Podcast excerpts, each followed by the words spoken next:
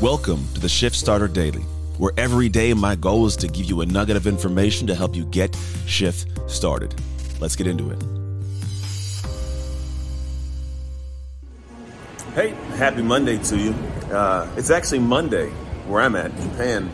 Uh, I'm at the City Walk, and uh, we are about to go eat some food at Bubba Gump. So you might hear a little bit of background noise. My apologies for that. Look at it, it says, if you can see this hotel, I think it says Keihan Universal Tower.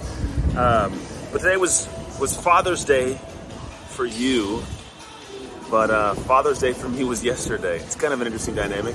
Um, but here's the thing: I'm just going to talk real quick because my family we're about to eat, and uh, we are ripping and running. I'll be home tomorrow, and I can actually record a longer episode for you. But here's the truth: Father's Day is an awesome time, man. Those people that are in your life, I want you to make sure you give them some love uh, because they don't always get it. They don't always receive it. People don't always tell them the job they do, whether it's good or whether it's bad usually if it's good you want to get you know praise but everybody's good at pointing out the bad things people do but not enough people point out the great things so if you have a father in your life or if you are a father uh, man make sure you stop and pause as a father and give yourself some love as i'm giving you some love right now because i know that it's a thankless job sometimes it's like the whole uh, there's a joke but i'm not sure who talks about you know this kid his dad raised him, takes him to the field, teaches him his sport, gets great at the sport. It's this whole thing. Dad's there to support him through the ups and the downs and the training, all the practice and everything.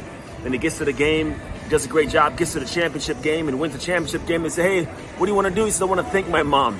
you know, it's like all the dad, the background did everything, but mom was the one that was there when it was nice. So thank mom, right? And it's a great thing. I don't, I don't, you know, take that away, but I think there's always this emphasis on moms, less on dads sometimes in ways that should be. So we need to sometimes pause and give the fathers some love. And honestly, we don't need much. We just need a genuine thank you, a genuine I see you, a genuine I appreciate you. So if you don't give that to the guy in your life, man, that didn't give it to him, go give it to him. The father, maybe it's not even your father, but someone who's been a great dad. Let him let him get some love.